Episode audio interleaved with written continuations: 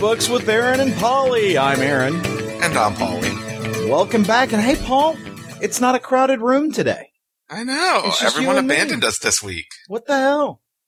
Bastards. I think it's because you need a shower. It probably is. And I- I, do. I. I think I think you're working on a two day stink over there, aren't you? Yeah. I- you know, I turned 30 on Thursday. So that might explain it. You know, I've been binging since then. Happy birthday, Paul. Thank you, sir. Thank you. Are you stress eating? Yeah. Actually, I had some Chick fil A this morning. That was very nice. Mm, very nice, very nice. We were, uh, you know, it's Saturday morning, which is when uh, Paul and I record, and was sitting there having coffee with the wife this morning, and she made me go in and make breakfast. I don't what, the, hell's up with that? Exactly, exactly. I was like, I, I am prepping for my very important podcast, and uh, she said, you know, get in there and make my breakfast, bitch. And so that's what I did. I went in there and made the breakfast. you know, um, my wife looks over at me this morning and she's like, Do you want me to go get breakfast?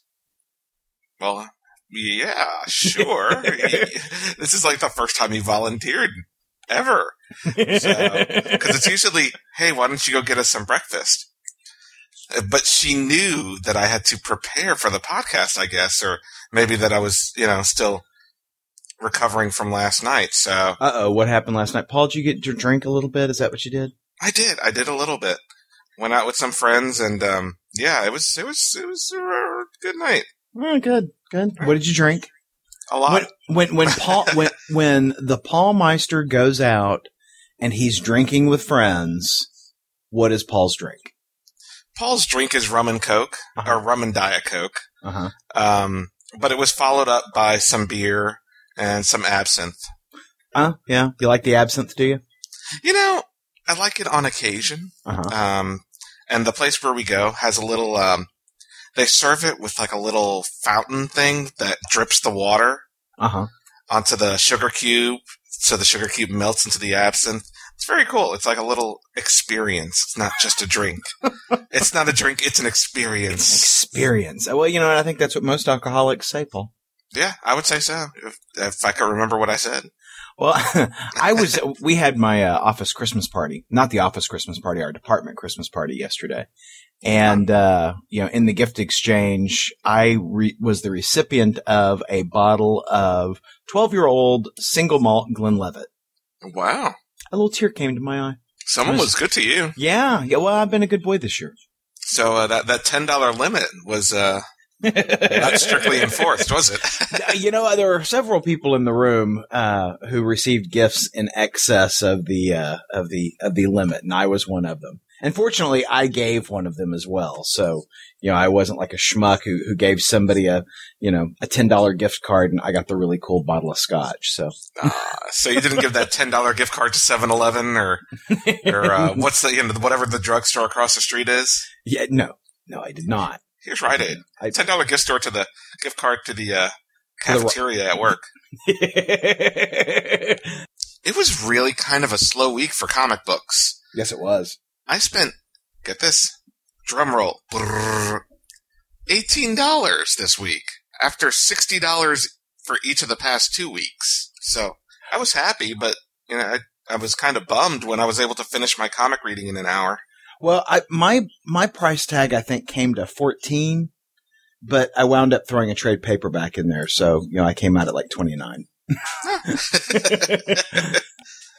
like ah ah, not I need to spend more. Well, it, it was hysterical because I was like, well, you know, my pilot's kind of light. I've got room to accommodate a trade. Yeah, and you know it's funny because I really don't. If you think about it, I spent I have spent my comic budget in the first two weeks of this month already. Yeah. But it's like, eh, well, you know, my comic budget needs to change for 2010 if I'm going to continue reading at the rate in which I have been reading. so you're going to need an increase in your comic budget. You're going to have to run that by Congress. yeah, yeah, I'm going to have to uh, submit a little form and, you know, just like in the movies, just kind of hide it in a stack of forms. There you go. It's like Legally Blonde. My life is like Legally Blonde. I have often said that about you. Yeah. Eh. And I'm, I'm, I, I am, I, I fancy myself a young, um, what's her face? Well, I have often thought of you as a young what's her face. What is that girl's name now? Are you thinking Reese, Reese Witherspoon? yeah, there you go. a young what's her face. Yeah, what's her face? Uh, What's her face? I woke up at 3:30 this morning Ouch. Rich. and, and couldn't get back to sleep. And so I had ordered um, Wolverine on Netflix and had watched the first maybe 20 minutes of it last week. Hmm. And I, I, I, you know, I only got a chance to watch 20 minutes of it last week. And, and so I, I, you know, when I finished what I was watching, I was like, you know, I don't know why everyone's so hard on that movie. That's actually pretty good, you know? And then I watched the last, however much of it was left this morning.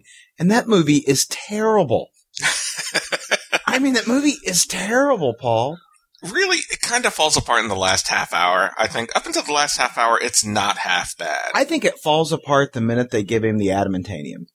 yeah, yeah, You know, I would say so. I, and uh, that's where it turns into a bad movie because up to that point, I was like, this is pretty good. But, you know, it was one that started going, you know, balls to the wall action movie where the whole thing just comes apart. Yeah, because I mean, you've got absolutely awful acting. It, it's like everyone just kind of turned off after that scene. Yeah, well, and there are some poses that uh, you know Wolverine adopts in the movie that you know look so cool in the comic book, and when you see it on a live person, you're like, "What the hell is he doing?" you know, for instance, there's this one scene where, um, and suddenly I'm uh, Hugh Jackman uh, is calling out Sabretooth, you know, Victor. Mhm. And so, you know, he, Victor! And he's, he's kind of crouched and his arms are, are splayed up, you know, high over his shoulders, you know, and he's, he's got the claws out. And again, that looks really cool on the comic book page, looks ridiculous on the screen. and then his claws, the special effects on his claws were terrible. They looked like he was wearing those things you buy at Target. You Yeah. know, they, they look like the little Wolverine gloves that you buy at Target. I mean, they just looked terrible. I, I and, and, all the, all the green screen work. Oh, at the end was awful. Yeah, and, and why did they need to be on Three Mile Island? Why did that fight need to occur? I mean, I understand that, you know, no one's going to look for you there, but all of a sudden Wolverine climbs to the top of the silo for the big fight. Mhm. What was the point of that? Falling's not going to kill any of those people. Yeah, it was it was a bit odd, you know. And then you have um at the end the guy uh, is it Stryker? Stryker, Stryker. Yeah, she's like, continue walking until your feet bleed, and then keep, Keep walking. walking. And I'm, you know, and then they show him at the end, and the army picks him up on the side of the road. And all I'm thinking is, but they're on an island. D- did he walk across water? Yeah, I guess you can't. You really cannot think much at all while watching that movie. oh, eh, that that movie was, I mean, just awful. And don't get me wrong, I love Hugh Jackman. Uh, I think he, you know, I think he gave it his best. Um, but you know, it, one man cannot carry a comic book movie like that. He just couldn't overcome everything else that was bad about it. I think the I think the problem with that movie is kind of like in the Elektra movie. There were too many characters. It it lost its way in telling the story. Where it was really successful was when it was just kind of talking about Logan's backstory, you Mhm. know, and being a, and, and, and just kind of painting him as a character throughout time. In fact, the probably the best part of that movie is the uh, the montage at the beginning of Wolverine through through history. I really like that actually. I like that a lot. Yeah. I mean, you know, I could really dig watching a, you know, Wolverine Civil War movie. you know, Wolverine storming the beaches of Normandy. I could get into that, you know. Mhm. But uh this movie was not the movie to see. Yeah, I, uh, I I agree. And you know what? I challenge you. If you thought that was bad, I am challenging you on air to watch The Spirit. Now, have you seen it? Yes. Is it bad? Oh, you have no idea. You have no idea. Imagine Dark Knight Return, the the Dark Knight Strikes Back. Yeah. Imagine that Frank Miller, Oh You know. shit. Pro- you know, making a movie. Really? Oh my god, you have no idea. You're saying Greg and I were correct and not going to see the spirit. I am, I am. Nonetheless, I am challenging you to see it now. Okay, it's on. It's on. It's like on. Donkey Kong. Now, I here's a comic book movie I've not seen. Uh, the new Punisher movie. Oh, that one's bad too. Well, and it must be because I was, I mean, it came out what last year? Yeah. Is that right?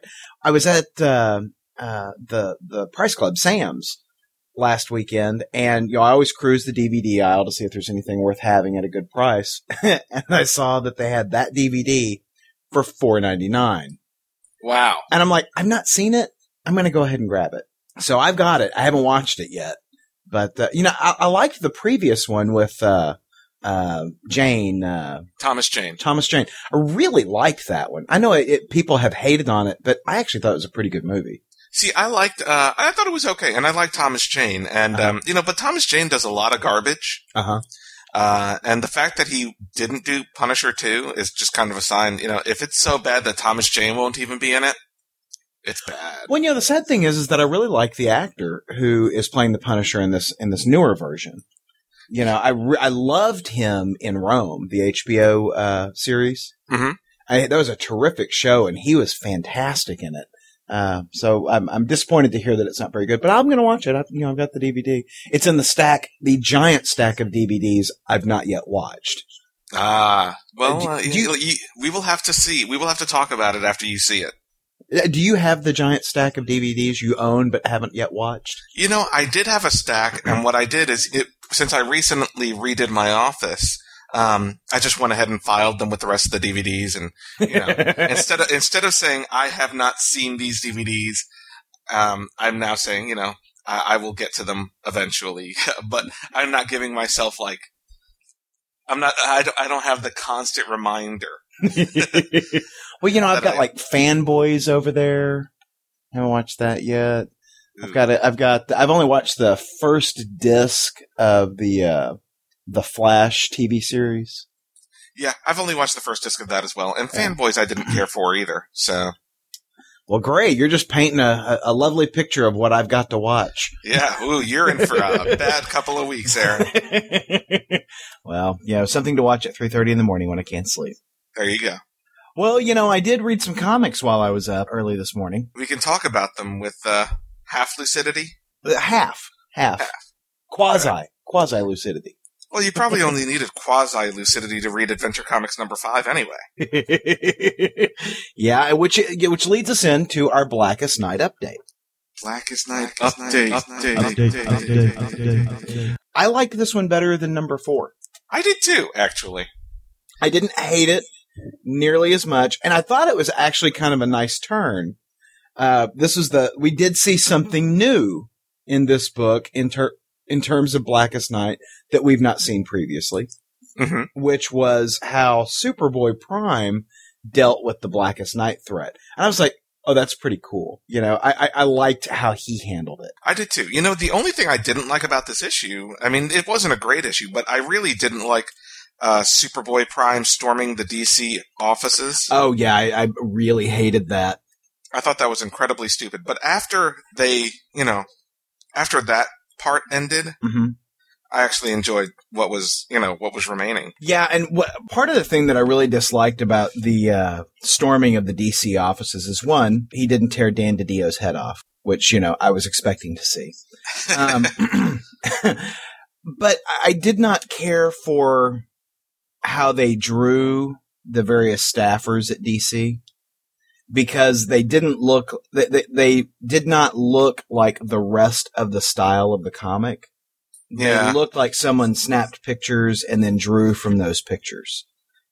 You know, so like if you're looking at it right now, there's the there's the, the big uh, two page spread where they're fighting through the halls at DC, and there's this one particular panel where this woman is standing there, you know, at the front of the panel going, "Help!" And I mean, she doesn't look genuinely frightful. She just looks like she's okay. Pose and look like you're you're saying help.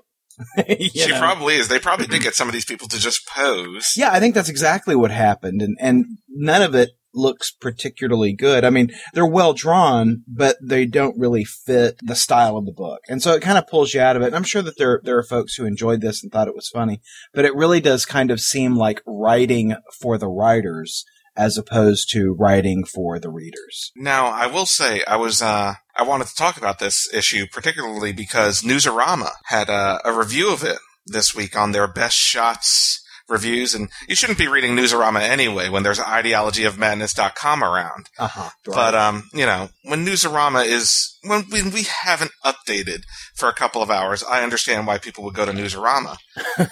and um, so you know, um, they had a very very scathing review of this issue, oh, really? saying how you know they didn't appreciate that it made fun of the fans of the book, and you know it seemed cruel and blah blah blah. Don't make fun of your audience, that kind of stuff, and. I I was, you know, it was it was very scathing, and yeah, I get it. You know, I mean, it made fun of people who have that severe devotion, Yeah. um, you know, to their comics and you know, like like Superboy Prime. But yeah, I I didn't hate it as much as they did. In fact, I, I quite enjoyed it. Yeah, well, and then, like I said, there are there are parts of this book that I really liked and that I thought were kind of clever. You know, now once you got past the DC thing, is where the book really takes off. You know, once you get past that that front end sort of uh, storytelling. But you know, the the fight that takes place in Superboy's basement is really pretty neat, and it, we'll just go ahead and spoil it here. So you know, you've been fairly warned. He, uh, you know, just realizes that he can't defeat the Black Lanterns. So he's just going to go ahead and become one himself and takes one of their rings. And I just, I thought, that's a great idea. Yeah. you know, screw you. I'm just going to take your ring. And then, you know, there's this whole turmoil about how the Black Lantern ring is dealing with all of Superboy Prime's various emotions. And, you know, I think Wayne is, was absolutely right. Uh, the last time we talked about Adventure Comics, I do think that this is an attempt to redeem the character and I maybe so, not too. make him a villain. And I think that's a mistake. I, I, I, I, I think that they should leave him a villain. He should be a bad guy. It's nice to have a guy who thinks he's Superman being a bad guy. That's not Bizarro. Yeah, you know, if it's just a matter, you know, I'm I'm okay with Superboy Prime being a villain. In fact, he's had some very good villainous appearances, Mm-hmm. but you know, some of the ways they took his character, and it's primarily dealing with him being on the message boards and the winks and the nods towards real life and blah blah blah. Those are the main aspects of the character that I don't like. Yeah. Um, you know, and I think you know, I don't necessarily know. Hopefully, there's a break after this Mm-hmm. because the ending of the issue could be open. You know, it's very open ended. Right. And Well, um, and you know, there's a. it- It's kind of funny because the the the end of the of the story with Superman, Superboy Prime or Superman Prime, whatever the hell you want to call him. Uh, you know, it, it there's a very distinct the end. You know, like you're led to believe that oh, this ends badly for Superboy Prime, but you know, since you don't see it on on page, it's very open ended for them to bring him back and do something different with him. Yeah, it has yeah. a very the ending of the comic book is very much like the ending of like a horror movie. Right. Um, you know, with one of those like Twilight Zone type endings. Yeah. Um, do do do do do do do do. and you know, when something like that happens in a horror movie, you're like, oh, well, that character died after, Right. you know, while the credits are rolling. And so, you know, you get that impression that after this, Superboy Prime is, is a goner. But the fact that they didn't show it, you know, Exactly. if they wanted to bring back Superboy Prime, they could. Now, the uh, what did you think of the uh, the last few pages with the Francis Manapul uh, artwork for the Superboy story? Um, okay, the, uh, yeah, the co-feature, uh, the Superboy, which is a continuation of the story from the first three issues that I loved a lot. Um, I liked it. Don't get me wrong. I, I, I, in fact, you know, I still continue to love the story. I love the art. Um, I think the issue very much shows the fact that he was let go from the title before he was ready to finish the story. Yeah, That he, you know, they told him to move on to something else so that Paul Levitz could take this over yeah, um, because it, I, I, when I got to the ending, I'm like, wait, wait, wait, How, where, you know, I, it's like I come, it's like I missed something. yeah. It, it just felt very rushed. Um, now again, I liked it, um, and again, I liked the art. I just felt like, wow, that was a lot of story um, that there wasn't enough build up for. Right. So, issue six is that going to be Francis Manapul, or is that going to be uh, the new team? No, um, issue six is going to be the conc- the fin- the conclusion of John's and Manapul's uh, story. Okay, so Johns is going to get to finish this off before before he exits the title. Yes, yeah. Um, it's going to be, and it's going to be an extra sized extra sized issue. Um, nonetheless, I think he had planned this story out to go much longer. Well, and I had read an interview with Geoff Johns that said that you know he had several story arcs planned that he's had that he he will put on the back burner and come back and do it another time. Yeah, I mean, because if you think about it, if you combine all of the issues, we're talking, you know, four, four and a half comic books. Um, you know, if you count this little piece, um, for that storyline, and you know, Geoff Johns doesn't tell any story in four in, in four Right. issues. Well, So, actually, it's more like three and a half yeah, because you know we had the Dan Jurgens story last time, yeah. So Or the- well, yeah, we had the first three hmm. issues, and Yeah. then issue six. and I said Dan Jurgens. I think I meant Jerry Ordway. Yeah, you Yeah. did, but that's okay. We forgive you. But again, I what did you think of it? I think that if I was reading it collected, I would have enjoyed it more. It just it seems rather herky jerky, a herky jerky way to tell the story. They had planned something that was going to be in a six issue arc, and then we had this interruption with the Blackest Night tie-in and Superboy Prime. Um, I just I feel kind of out of sorts on the story. I think the last time we saw Super uh, Superboy was when he was hanging out with Red Robin. Yes, yes, in And- Paris. Yeah, in this title, it just seems a, a uh, like a big jump where we've got these two Blackest Night tie-ins, and then you know we're back to the to the Francis Manapul Superboy story, and I'm just I don't know, it just it doesn't flow to me, and it's because we've had that the two story break or two part break.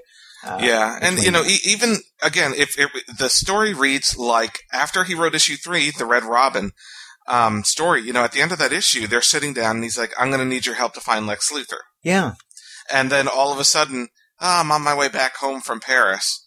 Um, okay, it, it feels like sometime after issue after writing issue three is when John's got the memo, and then he's like, "Well, crap." How do I figure this out now? Well, and issues two and three were so strong, you know, and I, I, we're, we're really uh, getting into a build. And then we got hit with issue four, which, you know, neither you, myself, or Wayne enjoyed at all. Mhm. And, you know, then we get, you know, the bulk of the story in issue five is a continuation of a story that none of us enjoyed with a little bit of the story that we did enjoy. And I just, I, I just feel, I feel so far removed from that story. It was hard for me to get back into that. And again, I think my, my feelings on that will probably be different were I reading it in a collection. and honestly, as much as I like that story and the art, if they put it in a pretty hardcover, I will probably pick up the story in trade, Uh huh. Even though I own the issues. I, I, I don't, I'm not sure that I will. I, I, because while I really enjoyed the, uh, the Wonder Girl story and the Red Robin story, I'm not sure it's going to be enough for me to pick up. Now, could be absolutely be redeemed in the, uh, final issue. Yeah, exactly. Yeah. It depends on the finale because, Yeah. you know, I had fully intended on picking up Old Man Logan in trade until I read the finale. Man, tell me about it. yeah, now I don't even want to look. And now I see the cover of the hard, you know, I see the hardcover sitting on the shelf and not my shelf in the in the comic book store. I'm like, man, Is the hardcover to that already out? Yeah, it's it's and it's pretty looking and it's got a lot of extras. Yeah. Uh, but I just can't bring myself to do it because I'm not going to read it. I am not going to read it because I know how it ends and I know I don't like the ending, so I'm not going to read it. Yeah. Well, there was another Blackest Night book uh, this week, which was Booster Gold number twenty-seven. And Paul, Indeed. you didn't read this one. I did not, even though I liked um, the first part of the storyline. Um, you know, I, I, I've been out of the Booster Gold loop, and I just I just decided not to pick up the issue. Well, um, you didn't miss anything. it is the exact same story we've seen everywhere else, where you know the appearance of the uh, the reanimated dead person as a Black Lantern uh, freaks out the hero.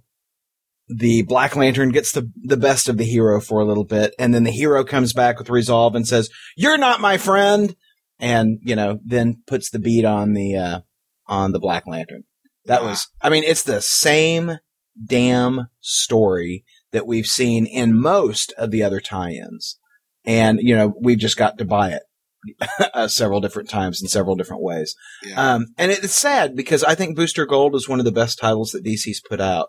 And this was, uh, not what I would call a really strong book. However, there was a huge reveal in this book and I'll spoil it. So brace yourselves.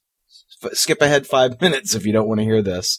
One of the, the the ongoing threads in this series of Booster Gold, you know, he's been working with Rip Hunter, is that Rip Hunter has hidden his past and hidden who his family is and ancestors are so that people, his enemies can't go back and kill him. And we find out that Booster Gold is Rip Hunter's father. Wow, And that it's is just- quite a reveal. That is quite a reveal. And it's, it's just, it's the only thing that made this issue worth picking up. I I I I wouldn't have seen that coming. Yeah. You know, Rip Hunter just kind of treats Booster like a dog, you know, throughout the, the entire series. You know, you've got to do this and you got to do it this way, uh, that kind of thing. And then he sends Booster off on, on his next mission. And there's this one little quiet scene where, you know, Rip says, well, good luck. And he says to himself, the day will come when you'll understand why I had to do things this way.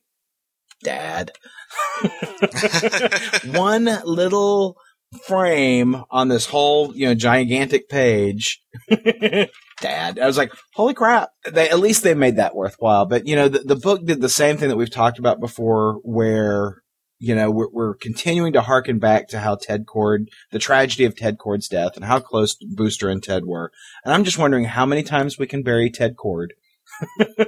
How- yeah, I mean, I, come on.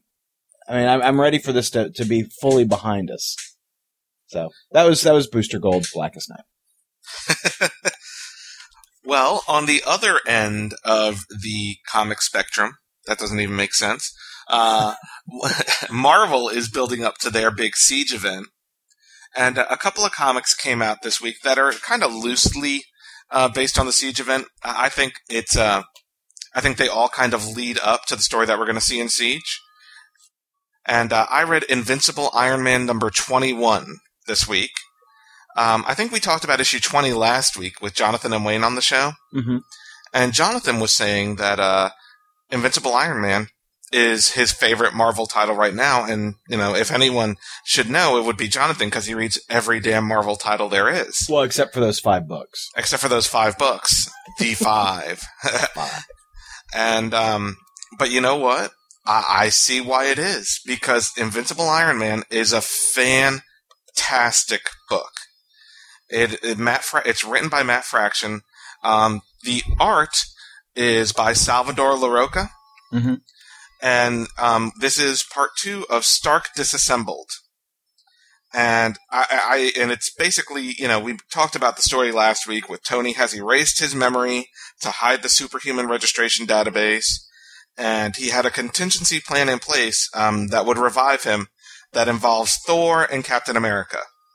So, you know, so you do get Thor and Steve Rogers Captain America. So you do get a spoiler for Captain America Reborn, um, working on Tony Stark's plan to revive him. And this, it, it, this book is fantastic. I can't recommend it highly enough. Um, the art is amazing. There's a big two page spread, uh, where Thor and Captain America are basically doing what Tony Stark has asked of them. I don't want to ruin too much of it Right. uh, but you know that would what's required to revive him, and it's it's amazing. I mean, it, it is absolutely a beautiful spread. It almost would it's poster worthy. I think. really? hmm absolutely. And uh, you know the it, it it's got to be good. It's the Eisner Award winner for best new series. I think last year, Mhm. and uh, you know again, I, I I cannot recommend this highly enough. I would recommend starting with issue twenty. Even you know it's a good jumping on point. You get caught up on what's happened in the title so far, and um, you know th- this is a great book. I also read the new Avengers Annual, which is uh, it's their third annual. It's written by Brian Michael Bendis with art by Mike Mayhew. How was the art on that? It's okay. um, you know, the the poses are very awkward. Yeah. You know, it, it feels. You know, I, I would compare the art to kind of like a Greg Land type art style. You know, where it like the faces are kind of well done, but Mhm. the body poses just look awkward. Like they don't they don't look very fluid. They don't look like they're moving. They look like they're posing. If that makes sense. right. Um, no, it, it, it, it's uneven. Some pages look great, some pages not so great. Um, and uh, the pages that really don't look the best are the ones that are that involve a lot of action and a lot of fighting and stuff like that. Um, overall, the issue, which is uh, this directly follows up Dark Reign: The List. Mhm. Um, the I think it was the Avengers, which was the first one, um, in which Hawkeye, uh, who is now Ronan, basically goes to assassinate Norman Osborn, and he fails. Ares kicks his ass, and he gets captured by Osborn and the Dark Avengers. And so Hawkeye is now in there. You know, he, he's captured and they're torturing him to get the location of the secret hideout for the new Avengers. And, and that's where they're staying. With, are they still staying with Captain America? They are still staying with Captain America. Okay. Um, now that does change by the end of this annual. Okay. Um, now, you know, unlike uh, you know some annuals you read and it's like, oh well, it has nothing to do with what's going on in the main title. This is an important aspect. If you're reading New Avengers, Mhm. this is an important part of the story Okay. of what's going on in New Avengers right now. Because I'm assuming in the next issue of New Avengers, they'll be in a different base. Mhm. You know, it, it it it actually is very heavily involved with what's going on in the title and what's going on with Dark Reign and all that. Um, and so basically, to save Ronan, um, Spider Woman, Miss Marvel, Mockingbird, and Jessica Jones actually uh, gets into her superhero costume again Really? um, to to save Ronan, and it it has the implications that Jessica Jones will be taking on her costume and her superhero roles again. that same old costume? Yeah, Because boy, it's an ugly costume. it is an ugly costume. Yeah, and you know who else has got just an, an a terrible, terrible costume? Mockingbird. Oh my god, that thing is awful. And you know, uh, it will, it will talk I just about- guessed. I was right. that thing is awful.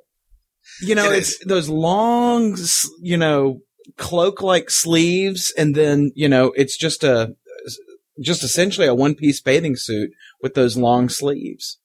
Yeah, I mean, it's just as nasty as it can be. you know, and there's there's a there's um a piece in here where she's half naked in a bed, and she looks great. You know, the art on that scene is great. But whenever the people are in costume, the art mm-hmm. is, you know, the art doesn't suit the costumes. So you're you're saying that the art, you can tell where the artist is really interested in drawing. Yeah, it's like let me put more definition. I like definition. naked, the naked ladies. But, you know, overall, it's not a bad book. It does read like another issue of New Avengers. Um, a couple of important things happen, like I mentioned, uh, the new base, the saving of Ronan, and again, uh, and I, I put this on Twitter because Marvel must feel like Captain America Reborn number six will never be released Yeah. because literally at the end of like every book I've read from Marvel in the last couple of weeks, Steve Rogers pops in. Yeah. and he pops in at the end of this issue in his Captain America costume. Good grief. So, uh, you know, it's like, just screw it. Well, and you know, I, I understand they they're delayed on that last issue, and that they that they decided to make it a double sized issue because it wasn't it like originally going to be five. Yes. Well, keep in mind, issue five has still not come out either. Yeah. But so it- there's it- still two issues left on Captain Right. America Reborn. But it was originally going to be five issues, and they decided to make it six. Is that Yes. correct? Six plus a follow up, like who will Yeah. wield the shield or Right. something. Yeah. it cracks me up that you know they hired the team they did, and you know, you know, God love him. You know, Hitch is a is a terrific, uh, terrific penciler. I mean, Mhm. I, I love looking at his artwork. I really do. But he can't get a book out on time. Not to save his life. No, and I and and for them to have given him that assignment for something that is so time sensitive is just irresponsible, in my opinion. Yeah, I mean, you'd think, I mean, you can get someone like, uh, well, Gary Frank is exclusive to DC now, but you know, Right. like a Gary Frank or a John Romita Jr. Well, and and Marvel has a a stable of artists who can turn out quality work on time. Yeah, even McNiven is faster than Hitch. Yeah. And McNiven drawing Captain America Reborn, regardless of how bad the story was, we'd Yeah. still be reading it. Yeah. Well, you know, it, it- none of this will ever change until fans just say, you know, screw you, I'm not buying it. You know, if you can't if you can't meet your deadlines, if you're going to promote a book and solicit a book, you know, that's not even available, you know, that's not even done, Yeah. you know, screw you. Screw you. You know, and you know, I, I'll admit, I, I got sucked into it. I bought the last issue of Old Man Logan. You know, and I shouldn't have. Yeah. I I knew I shouldn't have when I bought it. I, and I bought it and I hated it. you know, I w- until fans are you know are willing to divorce themselves from that, Marvel and companies like them will continue to screw their fans. Yeah. You know, But you know, I mean, uh, Marvel seems to have not learned its lesson. At least, you know, and I hate to, you know, do the Marvel DC debate again, but DC got burned um, primarily on the Batman t- or the Superman, the Action Comics with uh, Adam Kubert, right? um, which was health issues. It wasn't slowness issues. I Yeah, it mean, wasn't- Kubert It was get a lazy. book out on time. That's right. He wasn't lazy. He was sick. and uh, Wonder Woman um, by uh, I think it was uh, the guy who wrote uh, who wrote Young Avengers, Allan Heinberg, Uh huh. and the art was Terry Dodson, I think, or Frank Cho, someone like that. Mhm. And uh, that was a great book, but you know those are the two times they really got burned and had to release a giant size finale like Marvel does. But that was three, four years ago. That was right after Infinite Crisis. Yeah. You know, and they they've not had it happen since. Yeah, And, no. uh, DC has has done a really good job of putting out their books on time.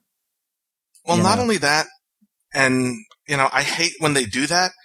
But if they if something gets delayed, they have enough backstories, fill-in issues to pop in a fill-in issue. Yeah. So that a monthly book still comes out monthly. Yeah.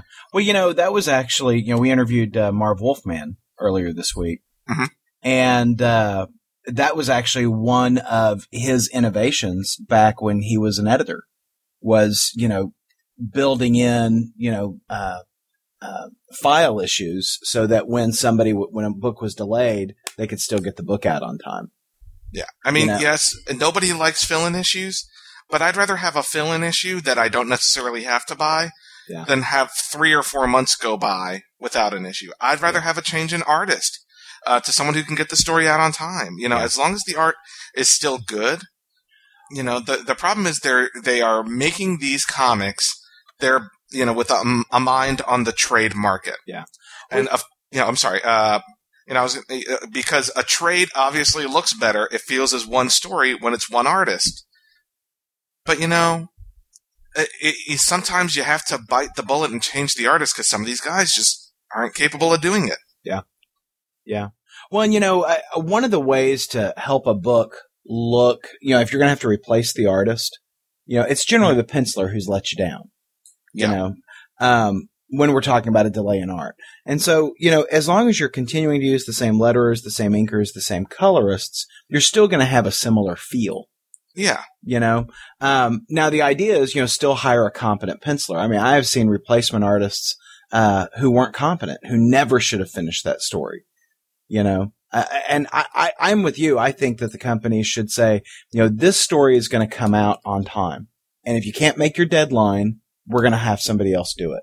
Yeah. You know, and you know, something like Captain America Reborn is so easy to get out on time, and I'll tell you why I say that. It has Captain America jumping through different points in time. hmm why can't the flashback sequences be done by different artists? Maybe Oh, yeah. past Captain America artists, the most popular Captain America artist through time. hmm Why can't they do that? You know, and that way Hitch only has to draw maybe five to ten pages an issue. Yeah. You know, so you still have that narrative thread that's consistent, and the flashbacks are done in a you know in a different style, kind of like Agents of Atlas hmm you know, they have the, the flashback sequences done by a specific artist and the current day sequences done by a different artist. And it works because you, those were the rules that were set up. And if they had done that with Cap Reborn, I think it would have not only come out on time, I think fans would like it better because now you've got Hitch, um, delaying the book and he's rushing. So the art isn't as good as, you know, they, they had come to expect from the Ultimates, hmm which was a problem with his Fantastic Four run as well. Right. Just saying. Yeah. I, you know, I, I, I can bitch about this all day, Paul. We could, we could. But, you You know, know. instead, we should talk about something that you read this week. Um, did you read Sword this week? I did. I read Sword number two this week, which is kind of a Siege Dark Reign book because, you know, that Norman Osborn, he's got his hands in everything, including our world's, uh, uh, efforts against the alien incursion. Because, you know, in the pages of Sword, we're looking to keep the aliens off the planet. Um, I really liked issue one. Did not like issue two so much. Really? Yeah, you know, uh, it is a lot of the Dark Reign kind of feel to the book because while our heroes are off uh, defending the planet, uh, Henry Gyrich is working for Norman Osborn and subverting everything. And what irritates me about it is that we never got to establish a status quo. You know, we never got to see sword agents just out there doing their thing, fighting, you know, fighting the alien scum. Mhm. uh, we immediately got into, you know, one adventure and immediately the tape, the, the, the status quo is upset. But we never really got to enjoy the status quo. And that's what I disliked about it. You know, that it's immediately, you know, the person who's supposed to be in charge of the sword agency is displaced from the sword agency. Um, it- I just, that's what I didn't like about it. Hmm. I, I, I love the premise of, of the book, you know, kind of shield in space. Um, but I, I don't like that we never really got to see that before, you know, you're on the outs. Yeah. So now the preview for next issue does look really cool because, you know, it's got Lockheed, uh, the dragon with, Okay. uh, you know, uh, two pistols in his hands. So, uh, but you know, I, I, I, I will renew my complaint about the artwork. Um, I don't think this guy knows how to draw. Really? Yeah, I mean, in some places the artwork works, but there is a a, a page where you know the uh, uh, Abigail is you know walking across the deck, and her legs are too short. Her torso is too long. I mean, she looks more like a chimpanzee than than a person. Nice. You know, and I, I don't know. I mean, there are some there are some pages where the artwork really works, but I think that the I, I- either the artist is making some choices that I disagree with, or he doesn't really understand anatomy. well, and um, they sucker you in with those John Cassaday covers. Well, but again, I don't think that's really a John Cassaday cover. I think that John Cassaday maybe did some light penciling, you know, but Mhm. the, the, uh, like, you know, the, the cover on this one on alien, on sword number two, it's got aliens go home in the background with Henry Gyrich up front. And I'm sorry, that doesn't look very John Cassaday to me. Hmm. You know, and I certainly the, the first issue cover l- looked like it was dra- drawn by somebody else. And the, uh, the cover credit is John Cassaday and Laura Martin. And like I said last time, I think Laura Martin did the lion's share of the work Hmm. because it doesn't really look like a, a John Cassaday cover to me. So I, I, I'm ready for this book to get good. Um, they've certainly laid down some, some groundwork that I, that I'm interested in. You know, there is a, uh, a robot that they have, you know, uh, an alien robot that they have locked up in a cell, you know, on the ship and they, they go to and ask him things. But of Mhm. course, the robot's locked up in a cell and is really interested in getting out. And one of the comments that's made about him is, you know, he was designed to lie. And so, you know, Hank McCoy asks Abigail, well, what do you mean by that? She goes, I'll explain it to you later. but, you know, I mean, there's obviously they're building up to something with that. And I'm looking forward to that. I just don't like that I never got to enjoy some status quo. Hmm. So that's my big complaint about Sword. Well, unrelated to Siege, I Wait, picked, is anything unrelated to Siege? there is, and it's Necrosha. Um, Um, Necrosha's just a big plot by Norman Osborn. You know, I'm sure that'll be revealed in the end. you know, um, I I feel like uh, I'm sleeping with another man's woman by talking about Necrosha without Jonathan on the show, but I'm going to do it anyway. Um, you go, Paul. Necrosha the Gathering came out this week, and it's a one shot uh, that basically tells the backstories of the main villains of Necrosha. Mhm. And, um, you know, one thing I complained about with uh, the X Force issue we talked about last week was that I just I didn't know what was going on. I didn't know who these characters were. You know, I was liking the Necrosha storyline, but I was a little lost because I didn't know who the characters were. And you know, I I I fault myself because I don't read X Men on a regular basis or X Force. But at the same time, a big crossover event should be written in such a way to draw new readers in, and I felt like I was getting a little lost because it wasn't written that way. Right. Necrosha the Gathering came out this week with a, a, a stunning cover um, that's modeled after the poster for John Carpenter's Vampires. Mhm. So you know it's kind of fun, and uh, basically, what like I said, these are um, a bunch of short stories, same writers, different artists that um, tell the backstories of all of the main villains of Necrosha. And uh, you know, some of the art pieces aren't as good as others. You know, they they are they are very different art styles for each piece. But I really enjoyed the book. Yeah. I actually enjoyed it quite a bit, and I think it does help me understand the Necrosha storyline a bit more. Um, because now I know who these characters are. I know their histories. I know their motivations. So it makes a lot more sense to me. And um, you know, not only that, it's you know, not only does it serve its purpose, it's well written. The art style is good. I, I, I really, I really enjoyed it. Huh. So you know, I, I think it's necessary reading if you're interested in the Necrosha storyline. Hopefully, that'll be included in the trade because I think it's actually you know necessary to to getting full enjoyment out of the storyline. So you're getting a kick out of Necrosha? I am actually. Uh, it, it, I really am enjoying it. Um, you know, there, like I said, there are three plot threads. Um, one goes through X Force, one goes through New Mutants, and the other one goes through X Men Legacy. I think. Um, now, I am only following the one in X Force, which is the main storyline. In fact, the one in X Force is Necrosha, whereas the other two are kind of you know different aspects, but the main storyline is uh, Necrosha, and so that's the only one I'm reading. Mhm. Uh, but I am enjoying it, and I like the art. Um, you know, it's of course it's no Blackest Night, Hmm. but it's it's it's not bad for zombie superheroics. Cool, cool. Indeed, Zombie superheroics. sounds like a su- it sounds like a book we need to write. Zombie superheroics. I, I think I like it. I think a Yeah, super some- zombie, super dead guy, um, you know, dead Robin. There you go. Ah, Dead Robin. I love it. Dead Robin. Well, speaking of Robin. Red Robin number seven came out. it did, And, and, you're I'm- still reading that turkey. I am still reading this book, and it, it does get better with each issue. Um, you know, they, they did change the artist. The storyline is flowing much better now than it did when the book first started.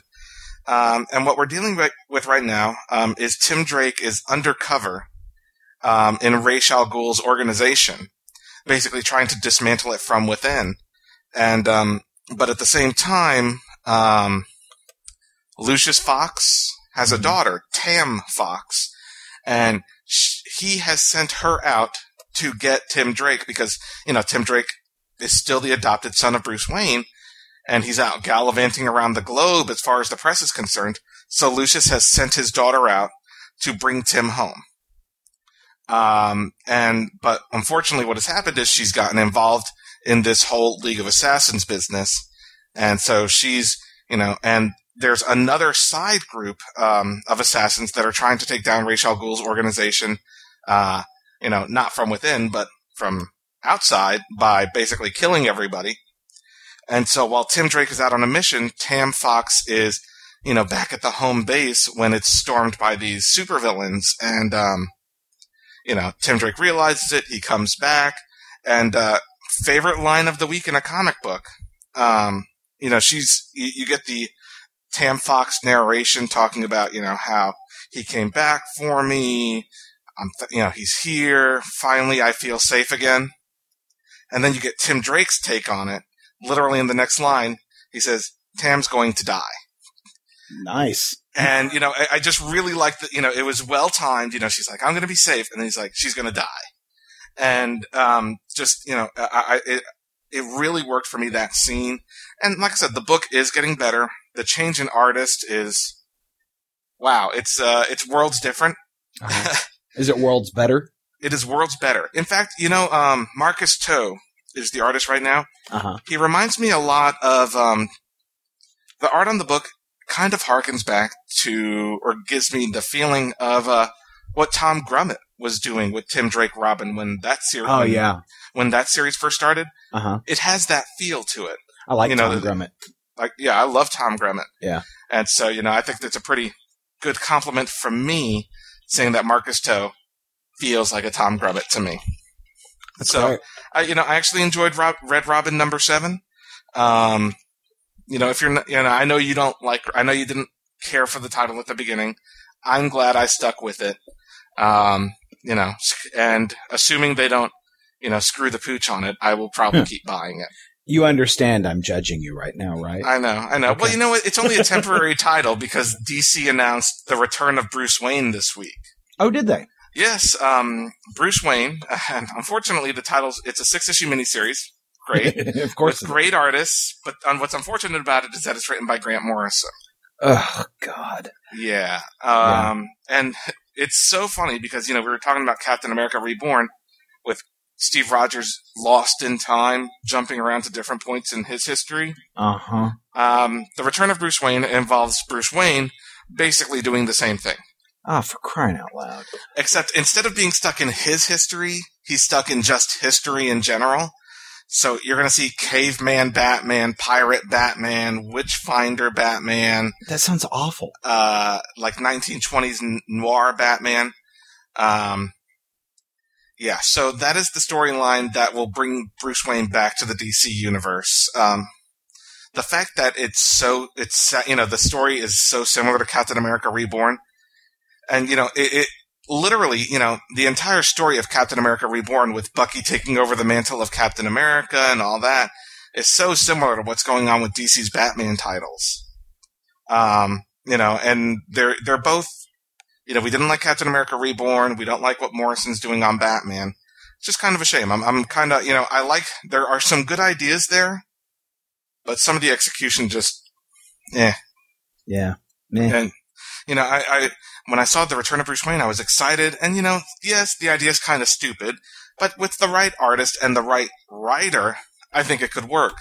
Um, I'm not so sure Morrison. You know, I, I, I'm sure I will buy the first issue of the Return of Bruce Wayne. Um, hopefully Morrison doesn't disappoint me. You know, or does disappoint me because I'm expecting crap, and hopefully he gives me gold. well, you know, uh, at my Christmas department party every year, um, I, I run a trivia game. And, you know, I'll have different categories, you know, all work related, except for one category that I call things I think you should know. You know, and everybody hates that category because, you know, it's just all various bits of knowledge that I feel like they should have. and so one of the questions I asked was, uh, Bruce Wayne is dead. Batman lives. Who's wearing the mask? And there was there was all this discussion. You know, who, who could it be? I don't I don't know. I don't know. Is it uh, is it that Two Face guy? No. and I was like, it was Dick Grayson. It's Dick Grayson. And they're like, who's Dick Grayson? And so I explained who Dick Grayson is. Well, then who's Robin now? And I said, well, Damian. Who's Damian? Well, he's the son of uh, Batman's greatest villain. The Joker has a son? No, the Joker is not Batman's greatest villain. so we were having, and there was, it was just this, this, they kept asking a question, which I had to answer, you know, give them another answer, and it kept getting into another question. And they were really upset that I had even asked the question at all.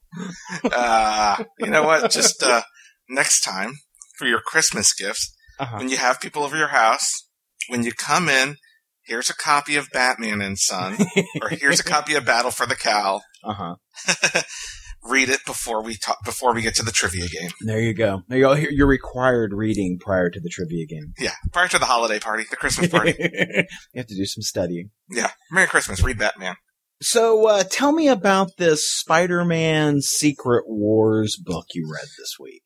Yeah, I um I picked up Spider-Man Secret Wars. Um, it is a four issue miniseries written by it looks like uh Paul Tobin with art by Patrick Scherberger. Um, and they, these guys were the team behind a miniseries, uh, I think a year or so back called Doctor Doom and the Masters of Evil. Mm-hmm. Um, Didn't read it. You know, it's actually not half bad. Um, I picked up the series, you know, uh, on the cheap, and uh, it's not. It's really not half bad. It's it's quite enjoyable, but it is throwaway entertainment. You know, it's not in current continuity. Um, you know, it's just like a fun little side story. Um, and Spider-Man Secret Wars is pretty much the same thing. This is um, different stories starring Spider-Man set during the events of the first Secret Wars uh, that we may not have seen, or aspects of stories we may not have seen originally. Um, and uh, so this first issue is about uh, Spider-Man's interaction with the Hulk during the first Secret War. Mhm. Um, and the Hulk during the first Secret War had Banner's brain, Banner's intelligence. And, um, In the first Secret War? yeah. Maybe. Do I, do I recall that correctly? I, I you know, the, uh, I, I remember, I'm trying to remember back to the first Secret War, and maybe, maybe by the end of the Secret War, he had Banner's intelligence.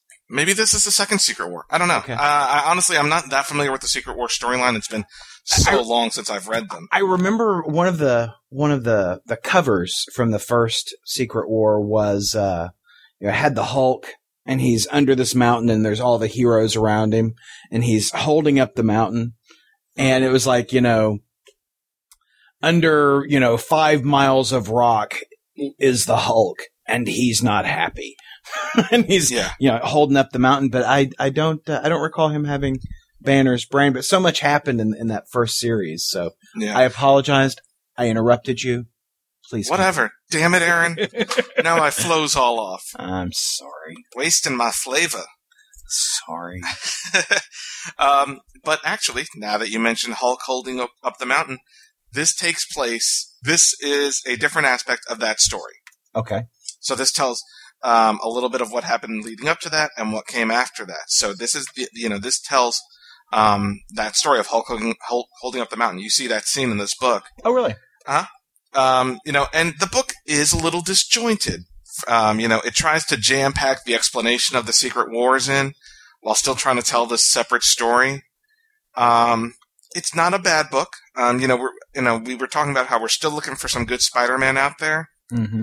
And I, I enjoyed this book. Um, and the art is really fun. I think Jonathan would love the art on this. You know, it harkens back to, you know, like a 80s, early 90s, you know, fun superhero vibe. Uh, the art is actually really great on this book. Um, very colorful. Uh, but, you know, the, I, the one thing I didn't care for in the book is that Spider-Man is so damn unlikable Really? in this book. You know, some artists or some writers tend to make Spider-Man a little whiny. Yeah. And I got that in this book. Spider, basically the story, and it's about Spider-Man learning a lesson. Um, you know, Spider-Man is basically having a conversation with Captain America, uh, about how the Hulk can't be trusted. You know, he's, he's so angry, blah, blah, blah. He could kill us all. And Captain America says, "Well, I get angry too. Are you gonna take me out? You know, are you, or do you not trust me?" And he's like, "Well, no, not you, but Hulk." And you know, basically, Captain America says, "Be quiet, or I'm gonna kick your ass." And then you know, Spider-Man at the end goes to the Hulk and says, "Hey, you know, great job." And Hulk basically says, "I heard what you said about me to Captain America. Screw you." Um, basically, so you know, it's basically like Spider-Man screwing up. Um, and it, you know, there it, he wasn't really that likable in this book, um, which is kind of funny because it's a Spider-Man book. But maybe that's the point, you know, Spider-Man learning his lesson. But uh, you know, other than that, I did actually enjoy it, and I, I would actually probably pick up the second issue. It, it's fun. It's like I said, I would still call it throwaway entertainment. Yeah. You're not going to see any changes to the Marvel universe coming out of this, but if you're interested in seeing the Marvel universe back during simpler times, um, with bright, colorful costumes and fun art, Yeah. Spider-Man Secret Wars is probably, you know, going to be your bag. Well, and that, that cover that I referred to was Secret Wars number four, and the text is uh, beneath 150 billion tons stands the Hulk, and he's not happy. And you know, in that kind of circumstance, you want the Hulk not happy because the the madder Hulk gets, the stronger Hulk gets. and that actually is uh, part of this issue about Spider-Man making Hulk matter. to hold up the mountain. Oh, very good. See, I could have written this book. You could have, see? Could have written this book. What if we were writing Spider-Man Secret Wars? well, you know, I kind of like the idea because you know uh, that twelve issue sem- series of Secret Wars. A lot happens in that series, and I mean, a lot of stuff that that became, uh, you know, part part and parcel of the entire Marvel universe. Things that we live with today. Mhm. And, I mean, how God, Paul? How many years ago was that? It was God, 25 years, tw- yeah, 20, 20, 25? 25 years, something like that. Yeah. I mean, I, I'm not even going to tell you how old I was when that came out. Uh, It was 25 years ago. yeah, I, the, uh, but so much happened. You know, you think about, uh, you had the, the Spider-Man black costume came out of that. You had the Beyonder came out of that, who's a, you know, a cosmic level character in the Marvel universe now. Mhm. Um, I mean, just so many different threads that were just, you know, are, are, are really changed that Marvel universe. So I think it's interesting to, that for them to go back and tell some of the smaller moments within that story. I think that's kind of a neat idea. And you know, it's it's funny because it is the title. I don't need who approved this book is beyond me. Because who would this book appeal to? I mean, you know, I guess Spider-Man fans, but you know, most Spider-Man fans nowadays, unless they're our age, don't really remember the original Secret Wars. Well, and that was kind of where I was going is that, you know, the, the book's 25 years old. Um, and, and while it changed a whole bunch of stuff in the Marvel universe, I, I wonder how many comic book readers who have been reading for, for less than five years know about it, care about it, are interested in it. yeah, and you know, they- it's not like they recently released recently. Yeah. Reggie. Uh-oh, Reggie. um, recently released a, a you know a, a Secret Wars trade because I would actually probably pick it up. Yeah. Um, because I, you know I haven't read that story in such a long time. I think it'd be fun to revisit it. Um, Yeah. Some, But- well, you know, a Secret Wars Absolute Edition would be pretty sweet, it certainly would, you know. I, except Absolute's DC. I- Marvel I was- doesn't do Absolute. I know, I know, I, but I couldn't remember what Marvel does. I think they just do premiere hardcovers. yeah. I don't remember. You know, they don't have any giant size books like that. I don't think. But you know, I'd love to see that, you know, that artwork again and, and the story all in one place. There was a really nifty uh, uh, Thing series that, that rolled out of that, where Thing stayed on the the Secret Wars world, you know, Mhm. and, and I really enjoyed that. And I mean, eh, I've still got all those books, and I don't think anybody cares about those but me. you know, because the series didn't last very long. But you know, those were fun books where he was he was kind of a he wasn't the thing essentially. I mean, he was still the the rocky kind of character, but he just flew around the Secret Wars world, you know, solving problems. it was kind of cool. Well, did you read anything else this week? I did.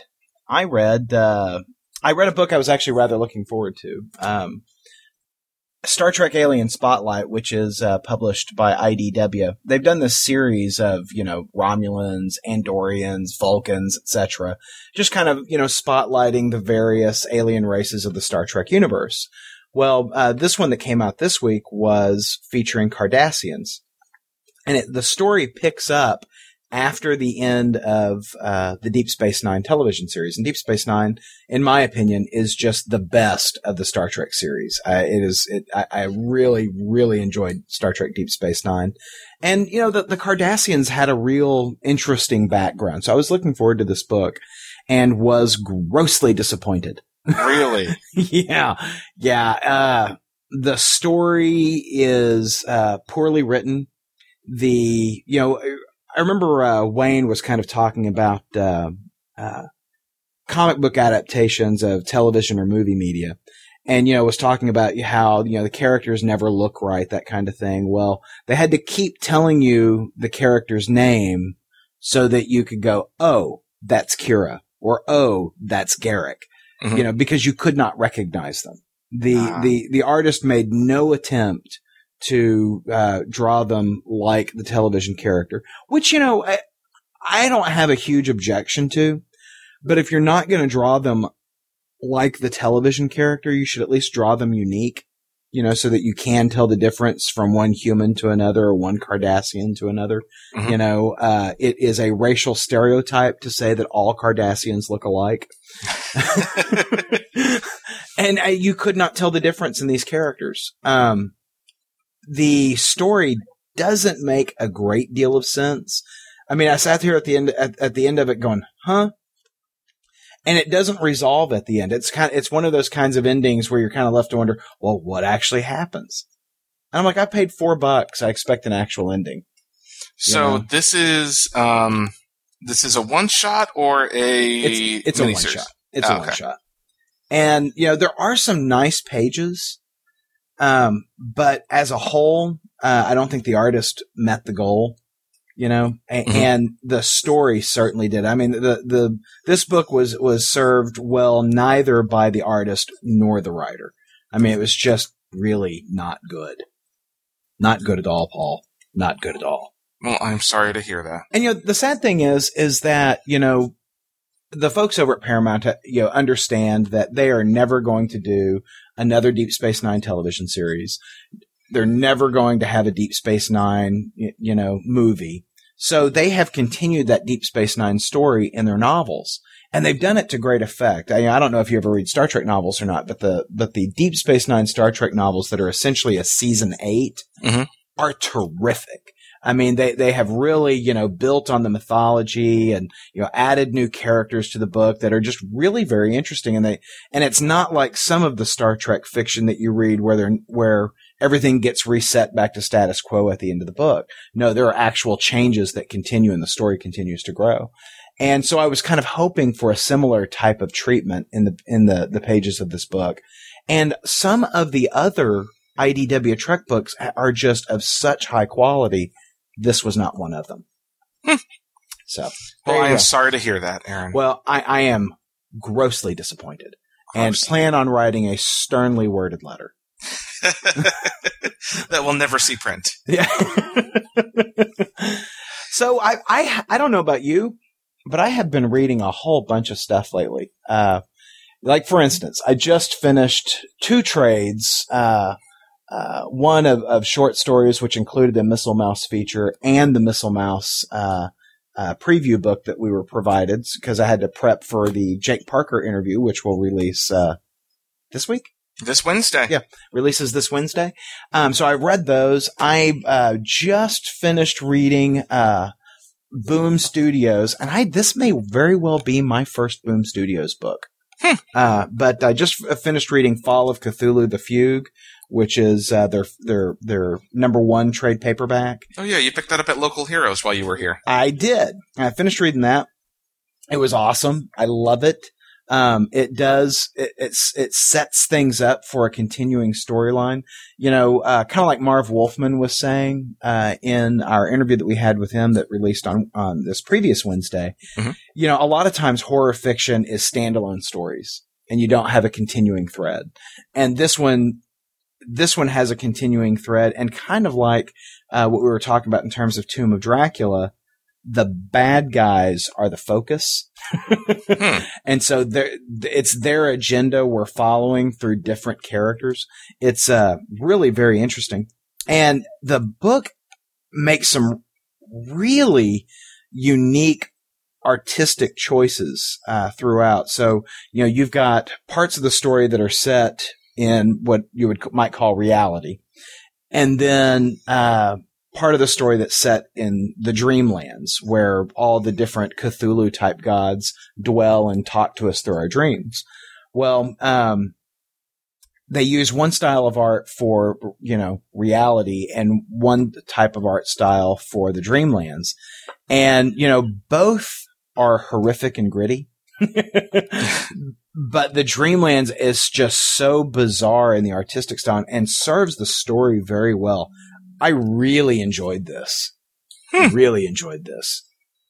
I've So- I've not read it, but it sounds like something up my alley, so I'll give it a shot. Well, I liked it so much I picked up volume two last night. That was the trade paperback I picked up this week. Ah, very cool. You know, and it, and it's terrific, you know, Christmas reading. You know, read about the old ones. yeah, I mean, after all, isn't that what the spirit of Christmas is all about? That's right. It, you know, the the elder spirit of Christmas. The elder spirit of Christmas. Now, uh, I have long said that, you know, I got out of Mar- a lot of the Marvel titles after the end of Secret Invasion. because I didn't want to buy all the tie-ins and I knew that I'd wind up picking stuff up in trade. So that was a decision that I made. Well, I, I picked up, uh, two of the new Avengers trades.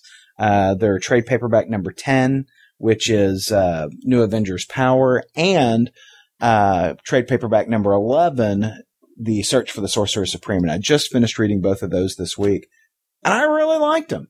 Yeah, actually, I uh, I posted reviews on the website uh, under Paul's reading Dark Reign. Yeah, I had to avoid those so it didn't uh, spoil anything for me. You don't read my crap anyway, but I, well, I read I read the stuff that has pictures of girls in it. yeah, yeah. um, yeah, I actually really enjoyed them. And New Avengers Power actually collects uh, the, you know, Greg was saying Dark Reign number one. Uh-huh. Uh, it collects that that Secret Invasion Dark Reign special right. that you know that we were talking about. Siege, uh, the Cabal was like a direct sequel to. Right. And and I liked that. You know, I the uh I I re- had read that. Wasn't that like the free comic book day thing? Um, which one? The the first one, the the Cabal, The Siege of the Cabal or the Secret Invasion Dark Secret Reign? Invasion, Dark Reign. Yeah. No, that actually it, it was a paid for book. Was it? Um, yeah, I, I must have bought it then because I I read that when it first came out and really enjoyed it then, and I enjoyed it now. You know, it's it's that that favorite thing that that Bendis does that I like, where it's just people sitting around talking and you know Yeah. just being so deep in character uh, that it works, and that creepy little room that they're in.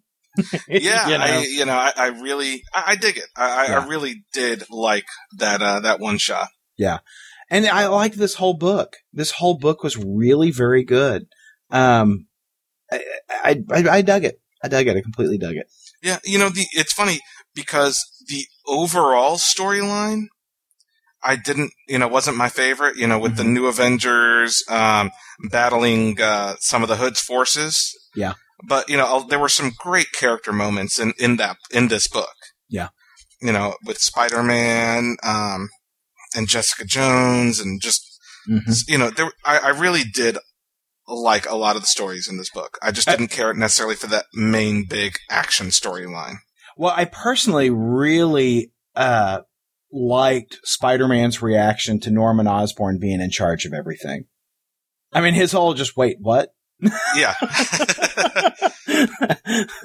it just cracked me up. And there's this, there is this scene, this one page, and it's three panels on one page, and the the panels are are uh, are illustrated horizontally. So you know they're taking up the full width of the page. So they're they're these pa- these panels are situated right on top of each other, and it's all the all the new Avengers look watching the television and trying to figure out who the the uh, people are who are dressed up as the new Avengers that are on there with Norman Osborn. You know, because Norman Osborn's you know posing on TV with his Avengers, and you know you've got someone in the Captain Mar- uh, Ms. Marvel univer- uh, uniform, you've got a Wolverine, you've got a Spider Man in the black costume, and a, and a Hawkeye, and they're just like, who are these people? Mhm. it's a really a nice moment. And what really cracks me up is that uh, one of the things I really noticed about this artist is that the women are always in the foreground, and we're always going to see some portion of their ass. so, like, Ms. Marvel is, you know, bent at the hips, leaning forward towards the TV, and of course, you know, she's all bare-assed from the, from the side, and you know, we get to see that as well as you know, Mockingbird standing right behind her. Obviously, you know, you're seeing a whole bunch of her hip, and then there are scenes with them sitting at the conference table, and all the guys are on the far side of the conference table where you can't see them. But then you've got, you know, all the women and, and the, the fullness of their bottoms, uh, available, you know, for, for the reader, uh, close by. But, you know, despite that, or maybe because of that, I really did dig this book. I mean, I, I, and I have enjoyed just about every single new Avengers book I've ever read because I just enjoy Bendis that much. Mhm. Um, I, I just, I love the way he voices these characters. Um, and I, in particular, you know, they're, Luke Cage in the, in the pages of Power makes a deal with Norman Osborn to get his child back from the Skrull that kidnapped the kid at the end of Secret Invasion. And you know, the deal is, is that I'm going to do whatever it is you need me to do, blardy blar. Uh, you know, let's go get my kid. And then at the end of it, he just comes in and says, you know, yeah, I'm not going to do that. Yeah. you know, and you expect, you know, you- you've seen this so many times where you kind of really expect that, you know, oh God, this is going to be, you know, lorded over him. He's going to be a mole in the organization, that kind of thing. And I like that, that Luke Cage came back with, uh, uh, that magic crowbar from, uh, forget the, The Wrecking Crew, but I don't remember Yeah. the guy. Yeah, I don't either. But, uh, you know, comes in, just beats the tar out of Bullseye with it. You know, because Bullseye had been assassinating Skrulls while the Avengers were around. I, I like this book. I like this book a lot.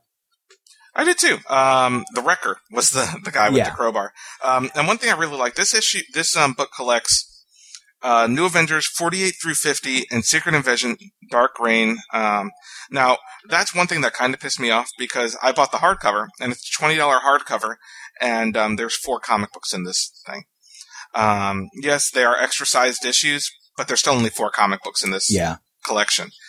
Um, but on uh, in issue 50, there's a big fight scene um, between the New Avengers and the Wrecking Crew and some of the Hood's forces. Yeah. And uh, they take a page to focus on each New Avenger um, with the art team of uh, Of each of those books. of each of those books. So you have uh, an Iron Fist page done by the artist from uh, Immortal Iron Fist. Yeah. You've got a Spider Woman page by uh, Alex Maleev, um, and a Spider Man page by Steve McNiven, who was the first artist on the Brand New Day. Yeah. And uh, you know, Steve, Mc- I, damn, Steve McNiven's page is beautiful. But you know, I, I really liked those. Um, you know that that little added touch. It took me a second to realize what it was because Yeah. we're reading it out of time, right. Uh, out of the time in which it was released. But I really did like that little touch. Well, and conversely, I, I, I'd like to, to compare this. One of the things that I hated about Image United was that you had the different artists drawing their characters. And, Yeah. you know, none of that worked together. Well, this all works together beautifully. It does, and I think it's because it's different pages. So this page Yeah. is McNiven's. This page is, you know, um, Steve Epting from Captain Mhm. America, that kind of thing. Yeah, I, But, I uh, really dug it. I really yeah. dug it quite a bit. Now, what'd you think of the search for the Sorcerer Supreme? I, I liked it a great deal. Um, it just seems to abruptly end. That is my main complaint with it. I Yeah. did enjoy it. Um, it does seem rather sudden how it happens. Yeah. You know, there's this big build up. There's a lot of mention of a lot of characters. In fact, there's a lot of characters on the cover that you're like, oh man, I can't wait to see that character pop up in the book. Yeah. And really, there are very few guest stars Oh, yeah. during the arc. Um, well, like you know, for instance, there's you know I'm looking at the cover right now, and you know let's go left to right. Um, you've got Brother Voodoo. Mhm. You've got I'm not sure who that is. Uh, beneath Brother Voodoo. no clue actually. Yeah, I don't know who that is. And then you've got you know Dormammu, and then uh, who's her face from the X Men? Um, uh, Misty, what- no, that's not Misty Knight. no, that's um uh, the blonde with the sword, Illyana Rasputin. Oh, okay. Um, it looks like maybe Ghost Rider, Yeah, I think that's Ghost Rider. Doctor Doom, the Hood, Clea, and the Scarlet Witch, right? Yes. So, so Clea shows up, I think, in one panel in a flashback. Not one page, one panel in a flashback. Same with Scarlet Witch. Same with Ghost Rider. Same with Illyana. And I, Yeah, again, I, I mean, I, that is a little false advertising. Yeah, you know, I expected a lot more guest stars in the arc, and it, it is. It ends really kind of suddenly. It's like big build up, big build up, big build up. Bam, Doctor Voodoo's here. Yeah. Wait, what? Okay. Um, you know, it- it's and you know they show it happen on panel, uh, but when it happens, it, it kind of feels like you missed a portion of the storyline. Yeah. But you know, other you know, I overall it is an enjoyable book, and I will say I was very sad um, that the Chris Bachalo art didn't continue out throughout the book. Yeah. because I loved those pages. Yeah, it's very Um, nice. during the first two issues of that storyline, Chris Bachalo does the portions of the storyline where Doctor Strange is conversing with Wiccan from Yeah. the Young Avengers. And those are great pages. Mhm. Th- those are really are great pages, and I really enjoy the conversation that Doctor Strange is having with Wiccan. Yeah, again, it's you know it's it's that you know sitting down and talking. Yeah. Um, you know, but I, I I enjoyed the hell out of it. And uh, one thing again that I'll say again about this book, full cover price, twenty bucks. and it only collected four issues of the book, and these weren't even extra sized issues. Yeah. Now I picked up, um, I picked it up in the softback, Mhm. and I got it on Amazon and paid tw- ten dollars. Yeah, well, you know, and the, the sad thing is that it makes me want to do that because you know I like the hardcovers. Yeah. and I probably did get this one off of Amazon, so I'm sure I didn't pay twenty bucks. I probably paid like fourteen for it. Right. um, because of Amazon prices. But a twenty dollar cover price um, for four comics is a bit steep, Yeah. even if it's the new Avengers. Because you know, I picked up the Mighty Thor trade paperback this week, hmm um, which is Dan Jurgens and John Romita Jr.'s first run on the title. Yeah. uh, right after Heroes Reborn, it collects nine issues for thirty bucks. See, that's great. See, that's not a half bad deal. No, no. But you know, I, I I'll say, you know, it's four issues, and these were what two ninety nine a pop. Probably three ninety nine. New Avengers is one Is of it the a three ninety $3.99? titles. Okay, so so four books at four bucks. That's sixteen dollars. I picked it up for ten. So you know that was a savings to me. True. Well, you got a good deal. Yeah, I I, did. didn't. Yeah. That's what I'm saying. Yeah. Okay. Well, It's I not all about you, Aaron. what I don't understand. Yeah. hmm. No hablo inglés. Well, and what I, what this has done is it's convinced me that I made the right decision for me um, in waiting out the the the Dark Reign stuff because you know I I picked up what what is this uh, uh, forty uh, issues of uh, of this title that I paid twenty bucks on, which I would have paid you know uh, what thirty two or 32, something. yeah. Wow, look at us doing math on the show. My head hurts. Yeah, whew. But you know, I and I enjoy. I thoroughly enjoyed both of them. I knew I would. I mean, there was never any doubt in my mind that I was going to enjoy what, what I was going to read here. Now, Paul, I have got a stack of stuff to read now. I mean, I, I'm a little concerned coming into the holiday because I know I'm going to be getting reading material at Christmas, and I'm. I just know I'm going to have to take off time. I've got my new Agents of Atlas hardcover uh, that I picked up. I've got uh, all kinds of books over there, just Yeah, waiting see- to be read. I was running low on my read pile, so I started picking up some trades. Uh huh. And, um, you know, I picked up, like I said, The Mighty Thor uh, by Dan Jurgens and John Romita Jr., which I highly recommend to anyone who likes good superhero books. Uh huh.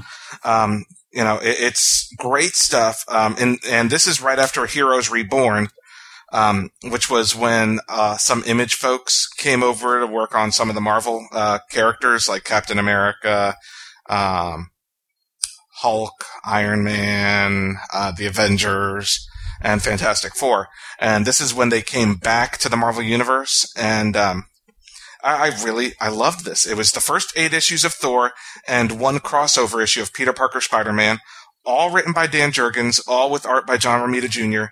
And at the time, um, Thor was in the Avengers with Captain America and Iron Man. So you get some good Avengers action, you know, with the classic characters. Um, it's a great storyline. This is around the time that Thor was not in the body of Donald Blake, but he was in the body of a, um, I think an ambulance driver. Mm-hmm. Um, I think the guy's name is Oh, yeah. Jake. Yeah, Jake. I can't remember the guy's last name, but it, that was a that was a nice little period in the uh, Thor books. Yeah, Jake Olsen. Yeah. And uh, you know, I, I I I love this book. I Yeah. absolutely loved this book. Um, and they're gonna. It looks like they're gonna continue collecting the run because the next book comes out in March. Mm-hmm. And uh, you know, I'm gonna pick up this entire run and trade because I loved this book. It's great Thor stories. Um, you know, it is a, a little bit of a product of its time. We're talking, um, I think late '90s when it was originally published. Yeah. And uh, you know, some of the writing, you know, is what you would expect from a late '90s superhero book. Right, Uh, so you'll get a little bit of characters saying what they actually what they're doing on the page. right. Um, yeah, 1998 and 99. But nonetheless, if you, it, it is great classic superhero storytelling. Loved it. Well, and the that was a nice run on the book. There are, and you're coming up on them, so I'll be curious to what you think. There are a couple of missed beats Uh, uh, in in in that story, but press through because it leads into some fantastic storytelling, particularly when you get into the death of Odin, uh, uh, Thor, Lord of Asgard. Uh, you know, because right now in the Thor books, the current Thor books, you've got Asgard hovering over uh, Oklahoma, but you know, in after uh, uh, the death of Odin, Asgard hovers over New York City. ah, okay. And, you know, so you have regular visits from Spider-Man and the Fantastic Four and those kinds of things. And it, you know, Thor become, becomes less the hero that we have known in the past and more like his father, Odin. And it all leads perfectly into the disassembled book, which is really should have been titled, you know, Thor Ragnarok because it really rolls into a, a nice end of the world story for the, for the Asgardians. And it is such fine storytelling. Well, I look forward to checking it out. So, so if you, if you, you know, get to a point where you're like, ugh, I can't do this. Press on, Paul. Press, on. um, now, speaking of mighty things, um, because that was the mighty Thor, I had to Yes. explain that. That's right. Um, I picked up the Mighty Avengers, the first trade um, of the run after Secret Invasion. Mhm. Um, that was not written by Bendis. This is when Bendis dropped off of Mighty Avengers to write Dark Avengers. hmm And Mighty Avengers was left in the hands of Dan Slott with art by Khoi Pham uh, originally, and it's been it- it's like a couple of different artists. Now, would you But- characterize that, those as the capable hands of Dan Slott? You know, I talked about how um, when I went to that comic shop in Florida, a comic shop, Mhm. I picked up the first three comics of this run uh, for like three bucks, so like a buck a piece, and was like, "Wow, this was bad." and uh, you know, but I picked up the trade anyway to to give it another shot. Uh, the first three issues of the run are still not the strongest. right. Um, it is not. It, I would not have started the storyline that way. Um, and that that's issues twenty one through twenty three, or no, I'm sorry, twenty one through twenty. Yeah, twenty three. Um, but starting with issue twenty four, um, and you know, going past that, the book gets excellent. Mhm. Um, you know, and and it's hard for me to say that because this team sucks. Um, the Mighty Avengers is the Scarlet Witch, um, the Wasp, who's Hank Pym, but he goes by the Wasp now. Um, U.S. Agent, Hercules, Quicksilver, the Vision, um, Stature from the Young Avengers, and Amadeus Cho. Mhm. And that's just a crappy team. There's not a single A-lister on this team. Um, you know, it, and for the book, for a book to be called The Avengers, you expect at least one A-list person on the team. And yeah, Hank Pym was a founding member of the Avengers. Nonetheless, nonetheless, he is not an A-list character. Um, but the last half of this book, uh, the second, you know, storyline in this book, despite the fact that the art changes and it's not my favorite art, it is such a great story. Um, it involves basically Hank Pym. Their secret base is like, you know, he uses super technology and it's like partly in our dimension, partly in another dimension, blah, blah, blah. And, you know, in order to escape Norman Osborn, they have to basically press the self-destruct button on the base. Um, but, you know, the way it works is that it's basically going to tether all ties from our dimension and just be fully housed in the other dimension. Um, but that would be catastrophic. So basically, Pym needs a specific type of technology to prevent that from happening. And that technology is in the Baxter building. But wait, that's where the Fantastic Four live. Indeed. And, you know, Hank Pym and Reed Richards hate each other. and you know so they basically they're the best there's like a, a an eight page conversation in this book between Reed Richards and Hank Pym that is the funniest exchange I have ever seen Reed Richards involved in in my life. uh-huh. It's basically, you know, Hank Pym's like, I invented Pym particles. And Reed's like, that may be the case, but we both know I'm, a- I know more about Pym particles than you. and, you know, you see, because, you know, the Mighty Avengers are on, um, Hank Pym's side, the Fantastic Four are on Reed Richards' side of the, the phone line, and you see their reactions, like spitting out soda, and Johnny Storm is dying laughing.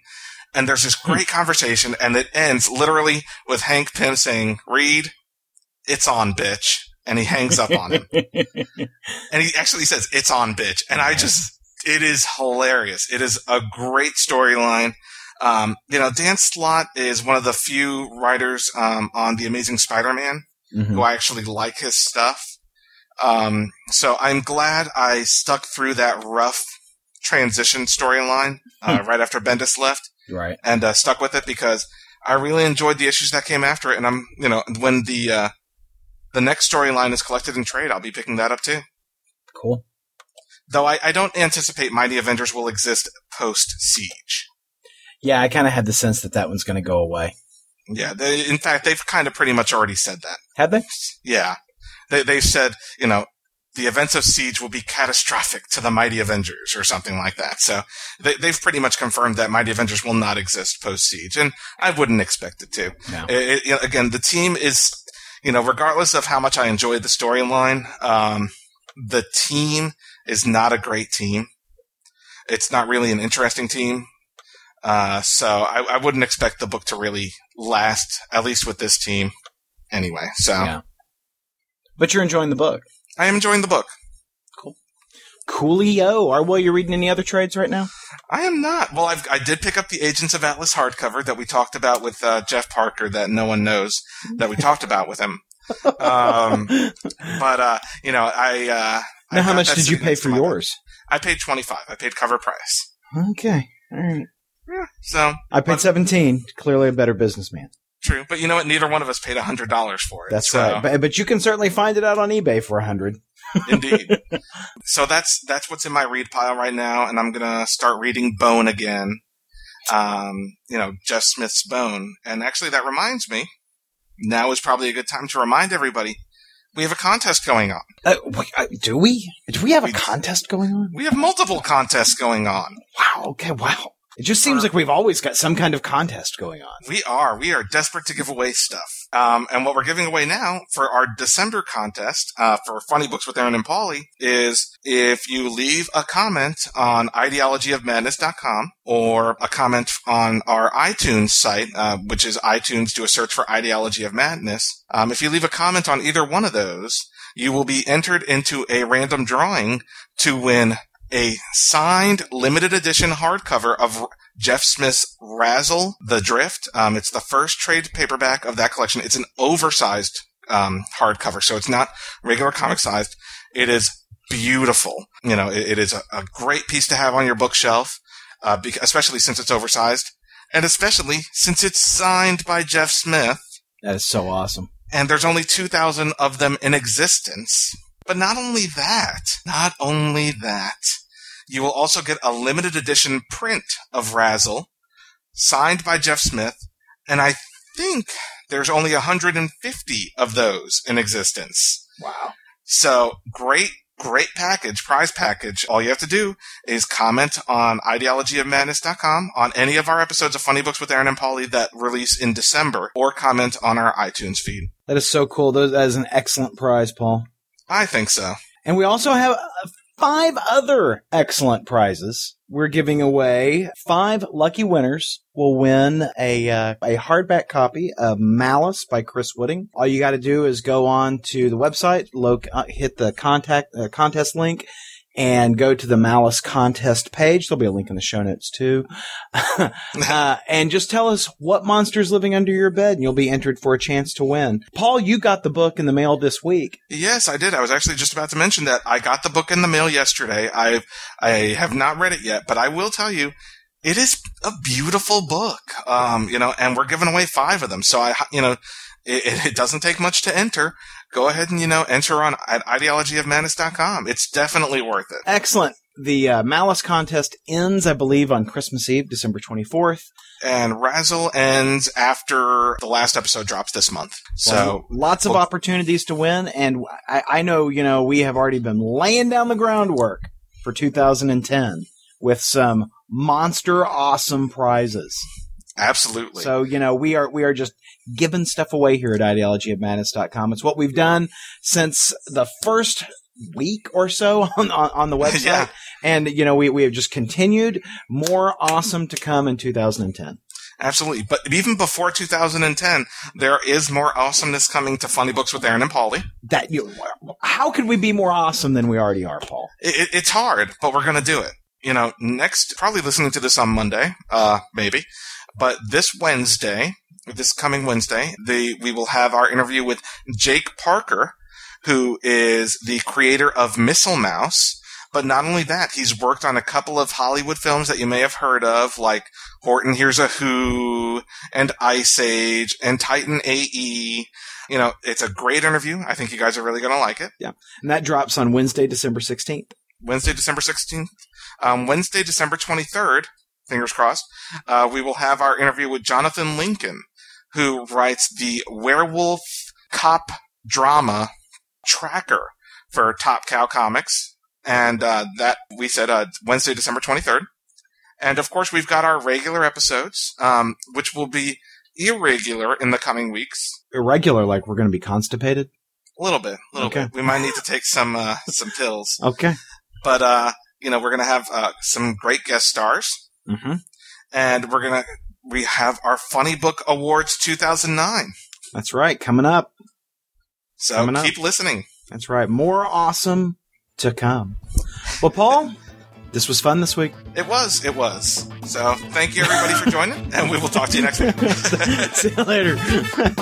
Podcast theme music graciously provided by Mark Andrew Pope. For more information, visit markandrewpope.com. Funny Books with Aaron and Polly is a production of ideologyofmadness.com. No Spider Man clones were harmed in the production of this podcast.